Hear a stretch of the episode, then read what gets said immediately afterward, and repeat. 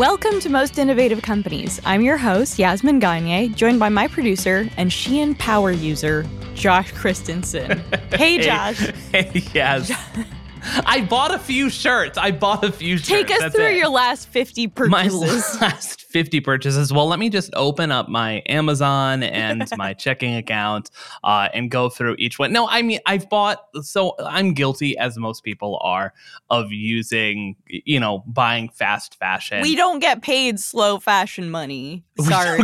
Slow fashion. I think we need to make that it's like not on you. That's the branding. What is wait? No, we know we need some like you know how they changed like lab grown meat to like cultivated meat, and it's all about like branding these products. Right. Like what is like slow fashion or fashion, as it were, non fast fashion needs to have like a like artisanal fashion. Can we have like Artisanal farm-to-table fashion? Is this That's like Brunello Cucinelli, you know? Like he makes everything on his small farm in Italy or whatever.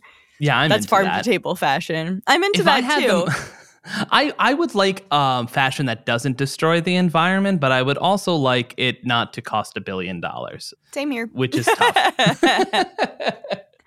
so today's episode, as you may have intimated, is basically all about Shein. Later on today's episode, I'll be talking with Shein's head of strategic communications, Peter Pernot about the company's on-demand model and how it could undertake more sustainable practices in the future. Question mark, question mark. You can tell in my interview, Pernot is a lawyer by training. But first, the fast fashion giant recently announced that it's looking at an IPO, and we're going to dive into what that means for the company and the fast fashion industry at large. Here to help us make sense of it is Fast Company senior staff writer Liz Segran. Welcome back. Thank you so much. And Josh, oh no, you're killing me. I'm with so your Shein sorry. haul. it was like two or three shirts. oh my gosh, Josh, we need to go through some therapy sessions together and talk through this, you know, like what's motivating all this. Well, you know what we can do? Can you give me suggestions of lower cost men's fashions brands? Totally. we'll talk offline. I think even like quote unquote, I mean, A, I think it's worth saying at the top of this, I think sustainable fashion is like kind of bullshit a lot of the time. Like, Agreed. You know, Agreed. when Reformation is like, by buying the skirt, you save 12 gallons of water. It's like, yeah, you could have just not bought the skirt. Like, totally. easy. We've also talked about carbon offsets before and the I kind know of carbon offsets are silly. Like, you know, there's just a lot to dig into. But give us a brief overview, Liz, of how the fast fashion industry kind of got to this point and where Shein fits into the story. Totally. And I, I guess the reason I'm so passionate about this and so angry about Shein is because I've been looking at the fast fashion industry for the last decade of my career as a journalist. For some background, fast fashion first emerged in the 80s and there were these amazing European companies, H&M and Zara, that perfected this completely different way of making clothes,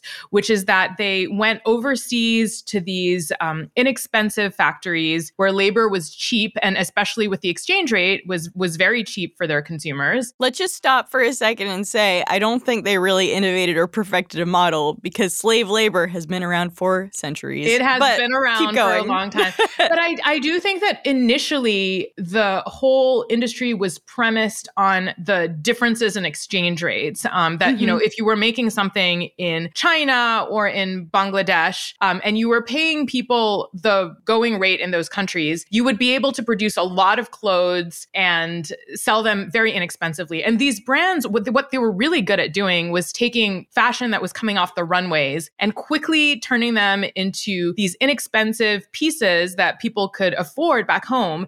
And really, at the time, there was this kind of idealistic notion that they were democratizing fashion, right? Like, remember that at the time, the landscape of fashion were these expensive brands that most people couldn't afford. And what they were saying is they were putting a stake in the ground and saying, that's kind of BS. Like, we should all be able to wear, you know, the latest fashions. And I think that that that became like the dominant notion. Then what happened is everybody realized that this was an excellent business model and that concept of fast fashion trickled down into basically the majority of the fashion that is produced today. I mean, we think of Zara and H&M as kind of the big fast fashion brands, but almost every brand out there is operating on a similar model of, you know, using very inexpensive factories overseas, trying to churn out the most trendy pieces and then pushing them to consumers. Target is a fast fashion brand, Old Navy, Gap, these are all fast fashion brands. Sometimes their price points are a little higher, but they're making at the same factories. Okay. I mean, they're, they're, they're doing all of the same stuff. And so what's the problem with this, right? Like initially in the 80s and 90s, when we were all, you know, innocent and thinking that this is all really cool,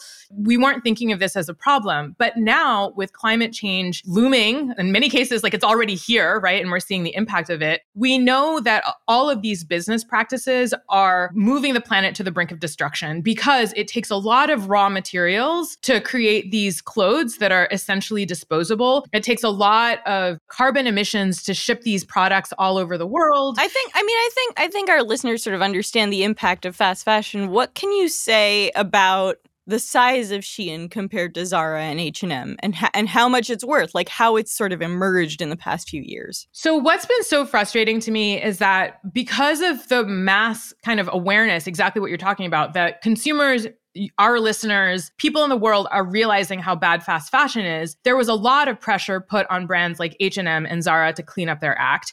And you know, in the last 5 to 10 years, we've seen them slowly beginning to use better materials and all of that good stuff, right? Like kind of. There's still a little a lot, bit, sure. Uh, There's yeah. a lot of greenwashing. Yeah, I don't there, want, I don't want to give them too much credit here. but they they got the message that creating fast fashion was inherently problematic. Then basically around the time that TikTok was emerging, uh, Shein began to explode. It was just kind of hypercharging the fast fashion model.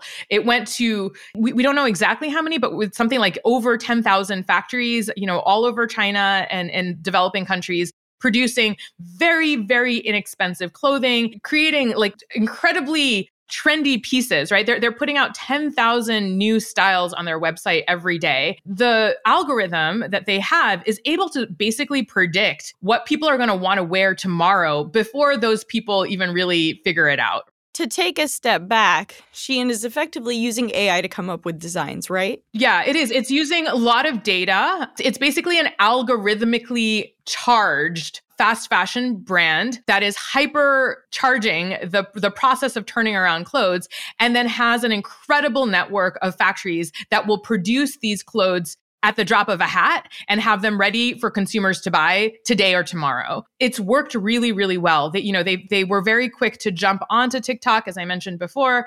You know, young consumers were obsessed with this, right? You know, they, they could see a new trend bubbling up on TikTok and immediately buy something uh, from Shein that was so affordable. I mean, they could, you know, for a $100, you can get like 20 to 50 pieces from Shein. So that's why the company has grown to the size that it is. Right now, it is bigger than both H&M and Zara combined.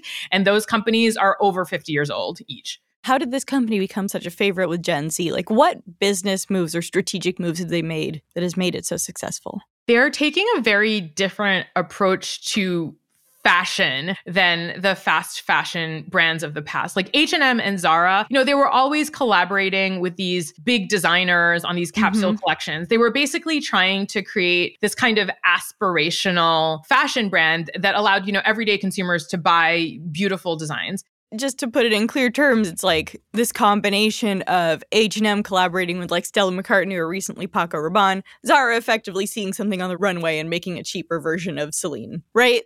Totally. That was what they were doing, and they did it really well. Shein doesn't really care about any of that. They're not interested in luxury fashion in any sense. They're just seeing, like, okay, what's going on on TikTok? Like, what's trending today?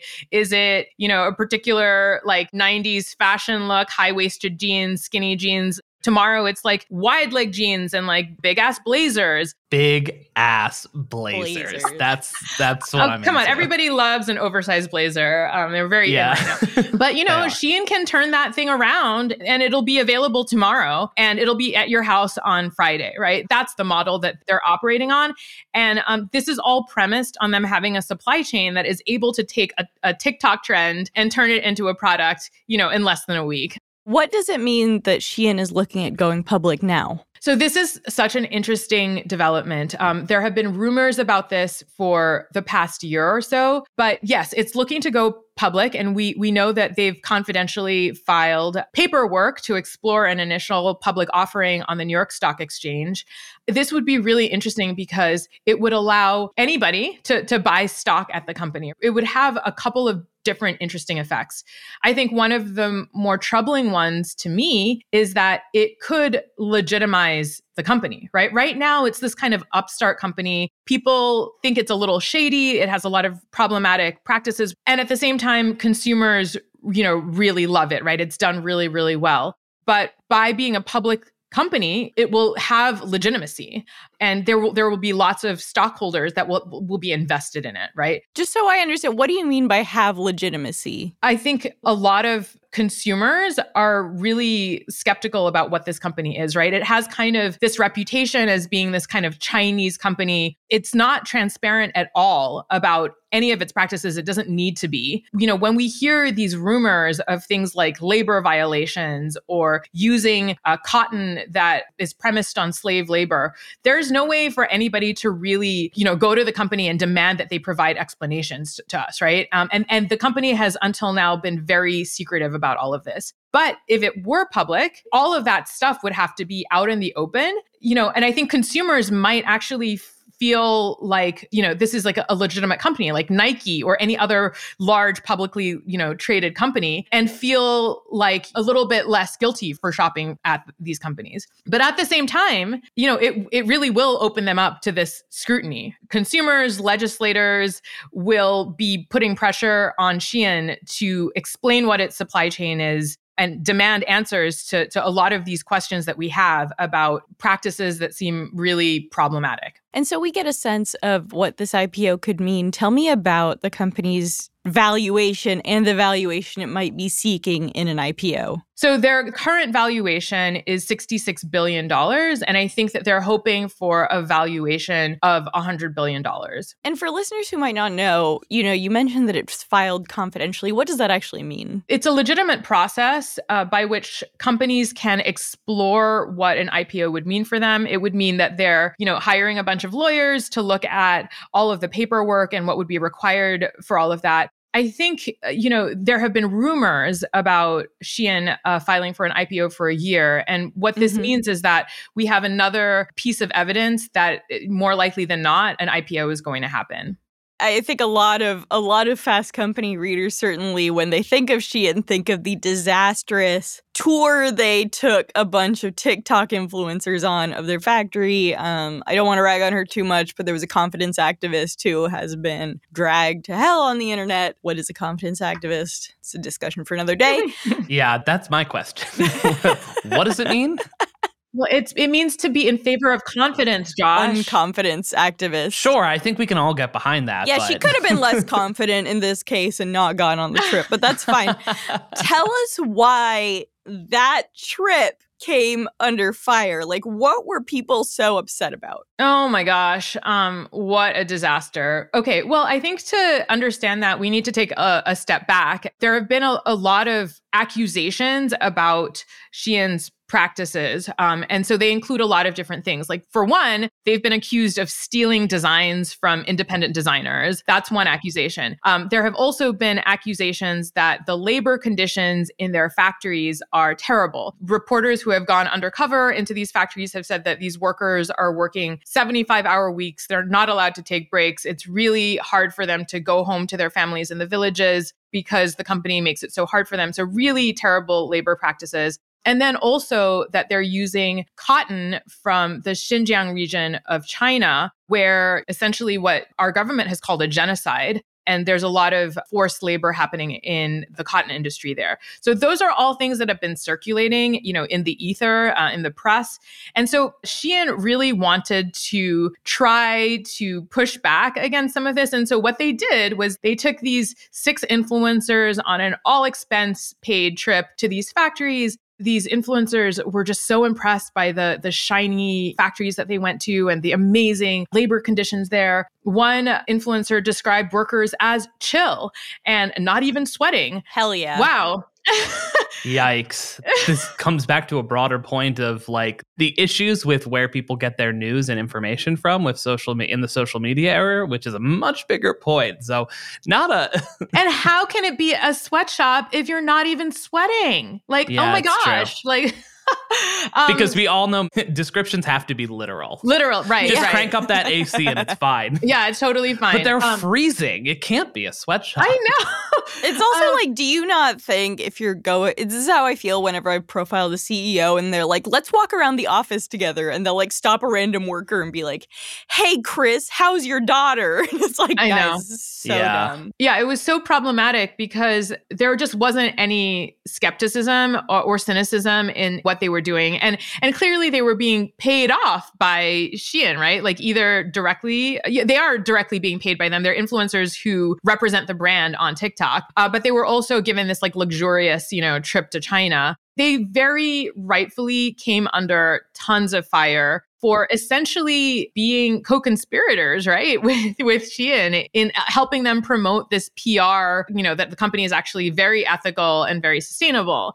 That's really interesting, I think, when we're talking about the IPO because it really reveals how problematic and how consumers are basically very skeptical of this company. And so once it once it becomes this public company and and more data is revealed about what's going on inside of it, we're really going to see, you know, who comes down on the side of like, yes, this is a money making company. We all want to like make as much money as possible. So we're going to buy shares at this company versus the people who are like, no, like as consumers, we need to be responsible about where we shop and the impact that we're having on the planet. I have to say, I think I I don't know if it's disagree, but I think about this a little differently because whenever people are like consumers are skeptical about Shein, I'm like, no, they're not. They're buying from them. You know what I mean? Yeah. Like, and and same for sort of people who are thinking about investing. It's like, yeah, investors invest in like defense tech companies all the time. You know what I mean? Yeah. I just don't or put their money into portfolios. Yeah, and like then I there's just some don't think distance. that ethics are as much part of the equation as we want to believe. I do think I, I I do think it's kind of a both and. I do think there yeah, are I don't think it's like a total like no, but, but, where's the tipping point? And I think it's a lot higher than people do. When you're a company valued at, you know, 66 billion hoping for a larger valuation when you're selling this many products,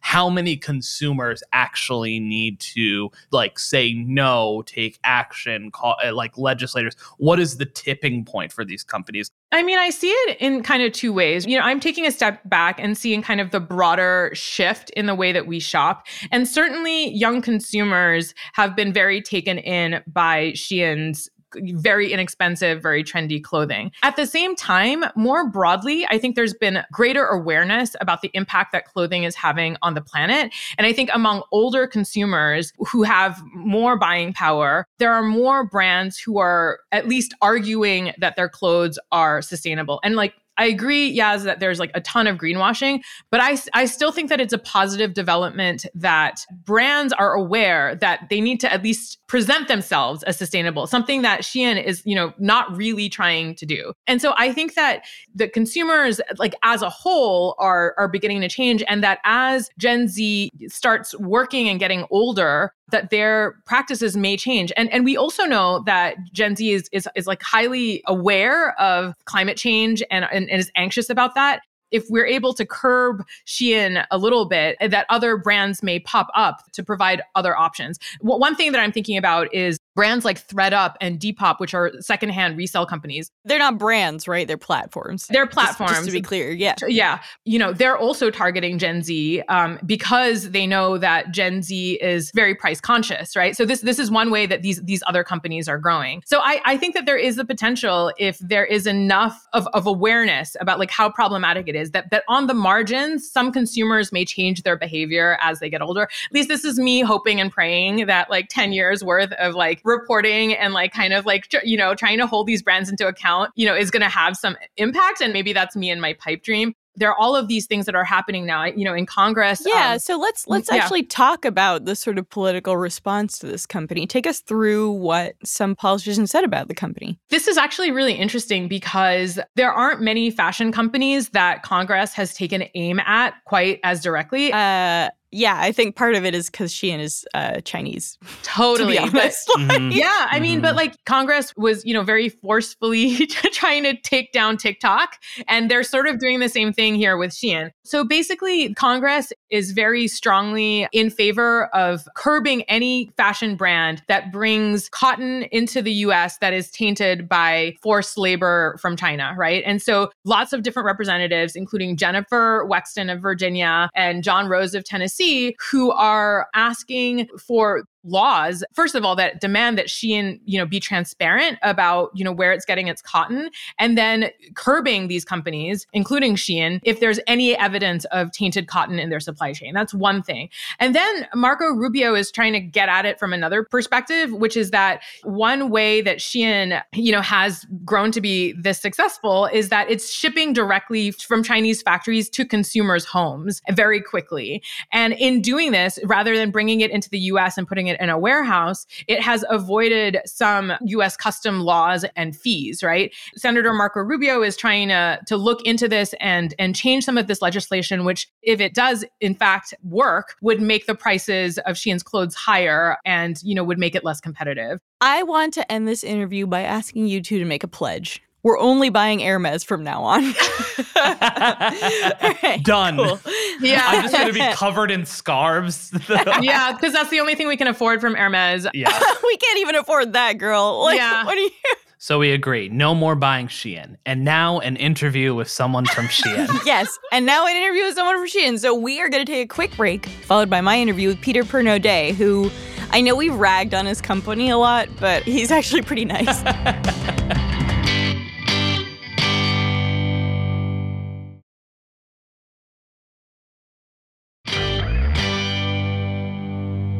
Hey, Peter, welcome to the show. Hey, it's great to be here, Yasmin. Thanks so much for having us on. I have to ask you you know, you go on Shein's website and there are tons of products available, right? Tell me about the sort of manufacturing process for these clothes and how fast you can make them and how you come up with these designs so quickly. Yeah, absolutely. Our business model is something we call the on demand model. And what we do is we will make small batches of garments typically about 100 to 200 pieces for the entire world in that initial batch. We'll then load those designs up onto the site and we'll see how our customers interact with them. Are they responding positively to these new designs and these new features? If they are, we know, hey, we've got a demand signal here. Let's go back to our network of third party suppliers and make more to meet what we expect demand will be. This has a couple of great benefits for the business. One, it frees us from having to do seasonal collections. Mm-hmm. We're constantly updating our designs, we're constantly responding to trends, we're really constantly responding to our consumers. The second benefit is that it means we have extremely low inventory levels. And so we waste virtually nothing our inventory levels are in the low single digits at best. And that means that we can pass on tremendous savings to our customers because we do not have to account for inventory risk in any of the garments we offer. And so, really, the entire purpose of the site is to give people lots of options to see what they actually want to wear at that present moment and then to produce only what we think they will actually purchase. It's been a really groundbreaking, almost pioneering way of engaging with retail because it shifts the conversation away from supply based discussions and onto demand based discussions. You know, you just talked about the fact that that model can pass on savings to consumers. And, and something that I think is responsible for Shein's popularity is the fact that its products are pretty cheap, just like compared to going to a store and buying things. I'm curious how you make clothing that is that cheap. Where are you saving money enough to like get clothing at that price to consumers? So there are two principal reasons why our clothing, you know, has such high value for money, we'll say. the first reason is what I mentioned earlier is that low inventory waste. In a traditional retail model, you have to account for this sense that you'll have about 30% in excess inventory waste. And mm-hmm. so you mm-hmm. have to add that additional inventory waste into the cost of each garment you sell. And that increases the price of the garments and increases the cost of goods sold for those manufacturing models. Since we don't have that, we can offer more savings to our customers. Right. The second principal reason is that we're online only. So we don't have a large physical retail network. We do direct to consumer shipping, and that realizes very high efficiencies and even more savings. So the combination of being online only with our on demand business model are the principal reasons why customers realize savings. Now, there are other inputs, such as we have a very efficient operation, but those two are the main reasons. Earlier this year, Shein had an influencer trip to one of its factories, and I would say, you know, it got made fun of online a bit. I think people, you know, or certainly was talked about a lot. I'd like to hear about what you were trying to show through that trip and just kind of hear about the approach and the experience of sort of organizing that. One of our values as a company is to try to be as transparent as we can be. And we are responding to our customers who really want to understand how are these clothes made? Are they made in a responsible way? Are they made by a responsible company? And our desire to show that and our authentic desire to show that was why we did the influencer trip. I think, you know, some people have criticized us for that. One thing that I don't think is fair is that the influencers themselves were personally attacked. Mm-hmm. And I think that they were sharing what they felt, what they saw, and an honest assessment from their point of view about our manufacturing practices. And so I don't think it was fair for them to be personally attacked. Now, whether or not we met our goals of being transparent, I think that's debatable. But the intention was to show people that we are a responsible company, we're a global company, and we treat our suppliers with respect. And I think that was really our intent. And it remains our intent to this day to share our supply chain and how it works with our customers. You know, I meet with a fair amount of clothing brands, and I found that clothing brands that work with, say, like factories outside LA, for example, have obviously a higher cost of goods because the cost of labor is higher. Tell me about how you keep the cost of clothing low and also sort of compensate workers adequately. So I don't know anything about the the brands you're talking about in the in the garment space in Los Angeles, but what we try to do is to focus on building strong partnerships with our suppliers. Mm-hmm. We have a supplier community empowerment program where we invest both in the physical infrastructure of our suppliers, but also in the human capital component, where we want to make sure that workers at supplier facilities have access to educational opportunities, access to safe working environments, and access to, in some cases, educational and childcare opportunities for their children. And to us, when you're looking at garment production on a global scale, that really means that you have to have access to high quality suppliers and that those suppliers have to have access to the best people. Mm-hmm. And one of the things that we've seen is that our suppliers are actually compensating their garment workers much more than the average around the, the communities that they work in. And so, yes, while I believe a garment worker in China or Brazil or Turkey is likely paid less than a garment worker in Los Angeles. I do think that our suppliers' compensation structures are, are fair and are designed to exceed the markets where they compete for labor. You have um, you know, obviously a crazy supply chain and you work with so many different suppliers. How do you vet them? So we have a comprehensive supplier surveillance program and we call it kind of know your supplier. Mm-hmm. And what we want to do is have visibility across the supply chain to make sure that we're working with high quality producers who have the capacity and capability to meet our quality expectations and our production expectations, but also are going to abide by our supplier code of conduct and are going to share our values of things like having zero tolerance for forced labor. Mm-hmm. We have a couple advantages in this. One is we're a digital first company and we have a digitally empowered supply chain. So we have a high degree of visibility into where our suppliers are, who they are, and what their capacities and capabilities are. We also have a very comprehensive audit program where we're looking at suppliers and vetting them against a number of performance standards. But most importantly to me, to make sure they're not using forced labor, right. to make sure they're not using child labor, to make sure they're abiding by our environmental standards. The effect of that is to really drive change in the ecosystem. If a large player like us is paying attention to these things, that helps the entire supplier network, the entire supplier ecosystem realize, hey, this is the new way of doing business. This is what it means to participate with a global brand like Shein. Is it fair to say that your sort of biggest consumer demographic is Gen Z? Like, how old is the average Shein shopper? So, we don't actually collect age data, mm-hmm. but from what we have studied and you know in, in, sort of consumer measurements and consumer engagement studies that we've performed we certainly have a core demographic of, of folks under 30 and we tend to skew female. But that doesn't always hold true. As we've launched more lines mm-hmm. including our Modif line, which is more upmarket. We've seen strong demand signals from older millennials and professional women. We have seen great traction with our pet line, Petsin, where people are purchasing pet apparel and pet accessories that we also sell. You know, it's really something that's evolving, and, and our vision is to really reach everyone. So, yes, we've been very successful with with Gen Z, and they're great customers but really we want to go broader and bigger. So I'm excited about th- these new demand signals we're detecting. I, I actually want to come back to you about and, and talk a little bit about business expansion. But first, I want to ask you know, I feel like the thing that I think people get stuck on with Shein and I certainly have trouble putting it into context is like on one hand you hear so much about how consumers today care so much more about the environment, want to consume less, you know, criticize consumerism. On the other hand, a company like Shein, which is known for, you know, people posting Shein hauls on social media or whatever, you know, and buying a lot of product because it's so low cost is very popular. How do you think about those two factors? I think that at, at a, as a business, you know, we're focused on demand. That's our model. And so if people are responding to these products, and there is a demand for them, we will produce them. But we're not producing more than that. And we're not forcing people to purchase things. Yeah. I think as, as a broader question of policy, our view is that as we approach the problem of sustainability broadly, the key is going to be promoting concepts around circularity.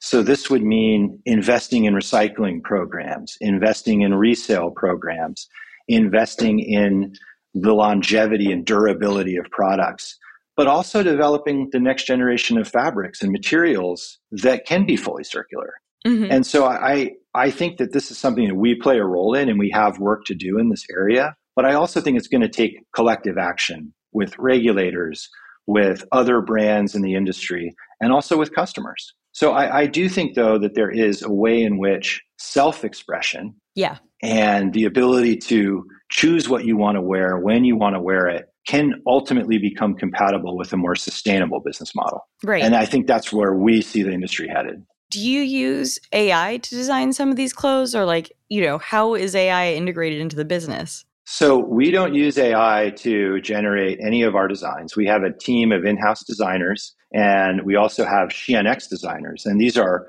3,000 independent designers, uh, maybe new and independent voices who haven't found a platform with other fashion companies who can come and help design clothes with us. They'll launch a collection and we will do the advertising, the shipment, and the promotion of that good. They also get to maintain their intellectual property rights. So it's a great way to help launch a business if you're in the design space. So the combination of our in-house team and our SheInX designers are really the source of where we get our designs from. Uh, there isn't AI system or algorithm that is going out and looking at designs. Now, we do use machine learning on the back end to measure our audience engagement with the designs we do offer. So remember, we're making small batches, putting them up and seeing how people respond. That part of it, that does involve some machine learning, but it's not generative AI. We don't have a large language model sitting behind Shein. Right. Uh, it, it's much more of a, a measurement tool. Shein started out as a place to buy wedding dresses originally, right? You've obviously expanded That's into right. so many different product categories. What can we look for next? So I think one of the things I'm really excited about in the US is a deepening of our marketplace. Mm-hmm. I think as we continue to engage with brands and other potential marketplace participants, I think the ability to offer our customers some really exciting options and some really attractive brands is only going to expand. So to me, that's very, very exciting. I think the other thing I'm really excited about is, is our deepening localization. We are really committed to building teams and capabilities, both from a logistics perspective and a contract manufacturing perspective, closer to some of our core markets. We're obviously continuing to expand our operations in the United States and elsewhere in the Americas. So to me, the combination of the launch of a marketplace and the localization efforts is just very, very exciting. You know, you just talked about how maybe we need, you know, regulators to step in along with other companies to sort of figure out fashion sustainability problem. You obviously work across a bunch of different geographies. What are some of the regulations you would like to see? When I talk about regulations, I think I'm, I'm more interested in, in directional positioning. For example, pushing recycling products so that recycling capabilities are more available to customers. So gotcha. if you wanted to recycle a garment that there was civic engagement to, you know, take that into your recycling bin the same way you would a plastic water bottle. Mm-hmm. I think also the idea of public private partnership on funding some of these technical developments like how do we invest in chemical recycling? How do we invest in research and development to get new fabrics and new fibers available for production?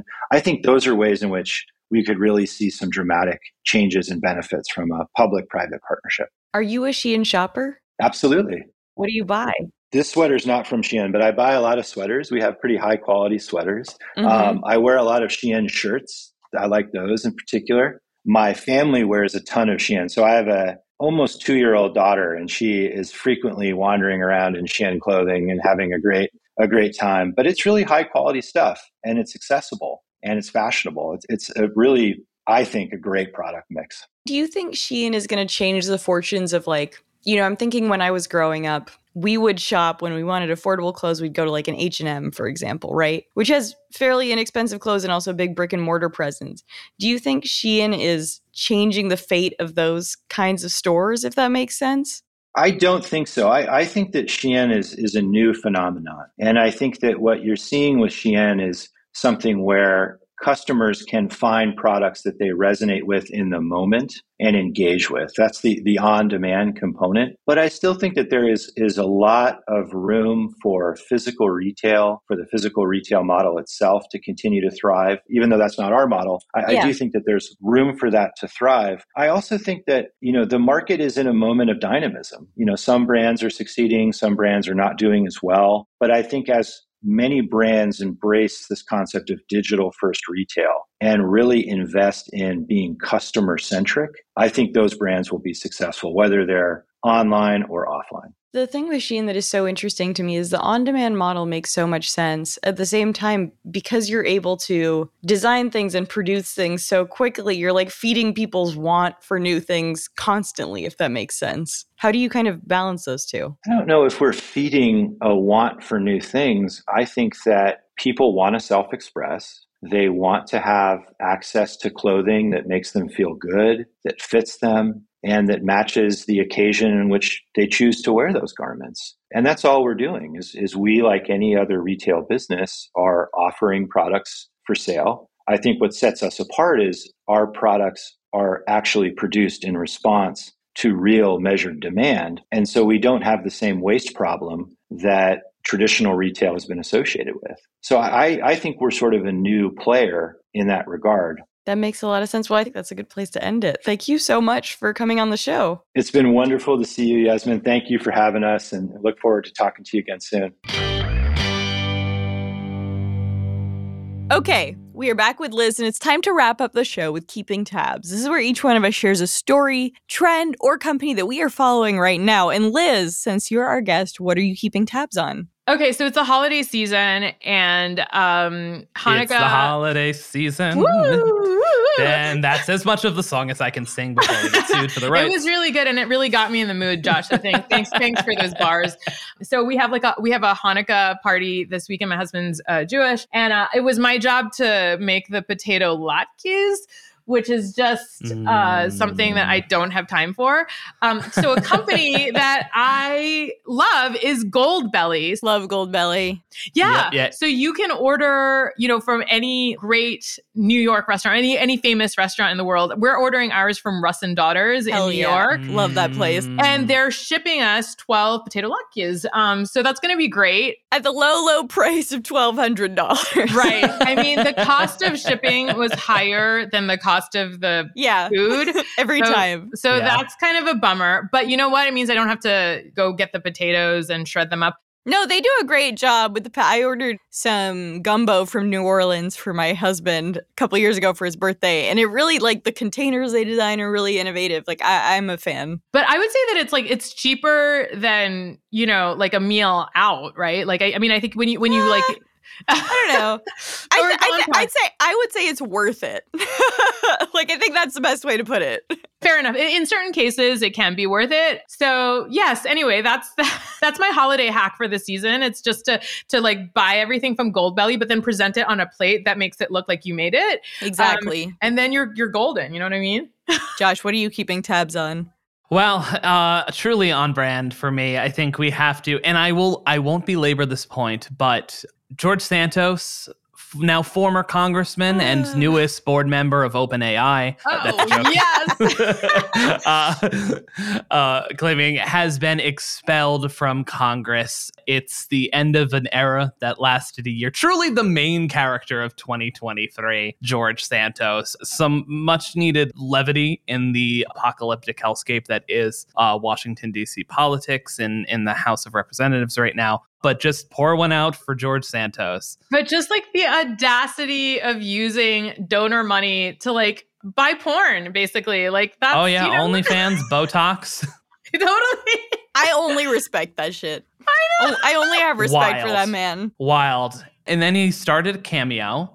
Uh, and I nearly bought Yaz a cameo of George I'm Santos. so sad you didn't was- do this. It was seventy five dollars, and I saw it, and I was like, "Oh, I'm gonna go on You and could have expensed that shit.